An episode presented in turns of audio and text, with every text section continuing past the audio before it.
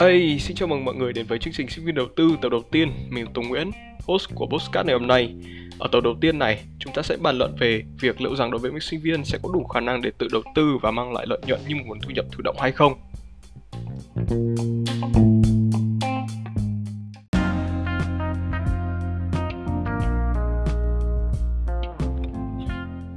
Khi nghe đến đầu tư, mình cho rằng là các bạn sẽ nghĩ đến việc đầu tư chứng khoán đúng không? Nhưng đầu tư không chỉ là ở đâu vì khi chúng ta xét về khía cạnh tài chính nhá thì hiện tại đang có 6 danh mục đầu tư mà các bạn có thể tìm hiểu ngoài forex hay là chứng khoán như là đầu tư vàng, gửi tiết kiệm ngân hàng, bất động sản cùng với các quỹ đầu tư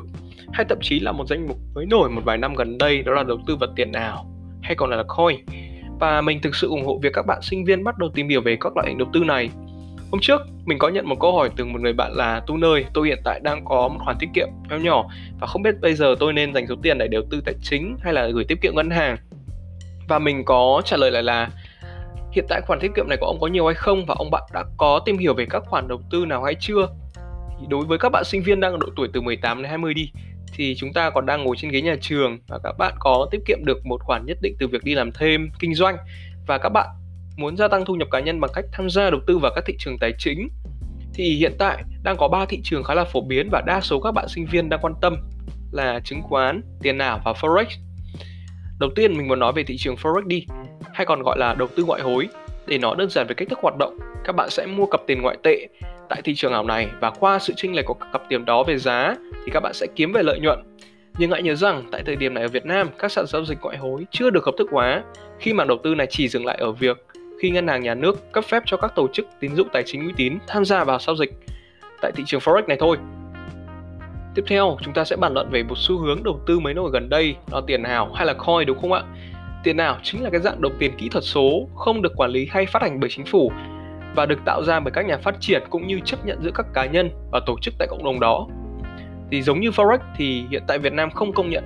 các đồng tiền nào có trên thị trường như là Bitcoin, Ethereum hay thậm chí là Dogecoin và chắc chắn các bạn đã nghe đến việc giá đồng tiền Bitcoin này tụt dốc trong vài ngày qua. Và cộng đồng tiền nào đã và đang trải qua những cái cung bậc cảm xúc khác nhau khi chính giá trị những đồng tiền này tụt dốc hay là tạo sóng phi mã bởi những phát ngôn từ người có sức ảnh hưởng.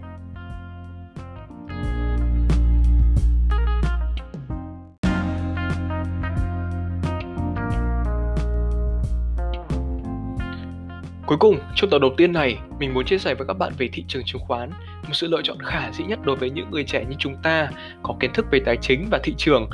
Nó đơn giản như thế này,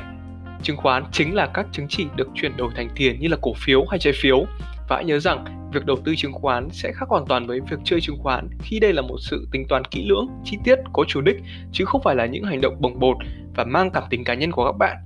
và những gì chúng ta nhận được từ thị trường là rất lớn, không chỉ là lợi nhuận, tiền bạc mà còn là kiến thức và kinh nghiệm. Nhưng hãy nhớ rằng, đây không phải là trào lưu để khoe khoang với bạn bè. Trên mạng, khi rất nhiều sinh viên năm nhất, năm hai, khi chưa có kinh nghiệm về kiến thức đầu tư, sẽ trở thành những đối tượng dễ bị lừa để các nhà môi giới và công ty chứng khoán lợi dụng sự ngây thơ và cả tin này của chúng ta để thu lời về tư lợi. Để trả lời cho câu hỏi là sinh viên có nên đầu tư hay không thì dưới góc độ là một sinh viên học tài chính, một người làm trong ngành tài chính thì mình xin trả lời là có. Đầu tư là một cách học và mình nên lựa chọn một cách đầu tư thông minh và có kiến thức. Thay vì chơi chứng khoán thì mình nên đầu tư chứng khoán. Và cùng với sự tìm hiểu và trang bị cho mình về kiến thức tài chính và cũng đừng để tâm lý bị dao động bởi những sự khó khăn trong ngành này ở tập 2 tới, chúng ta sẽ cùng nhau tìm hiểu về kinh nghiệm đầu tư chứng khoán cùng với khách mời Khánh Linh, một cựu du học sinh tại Úc đã có 2 năm trong ngành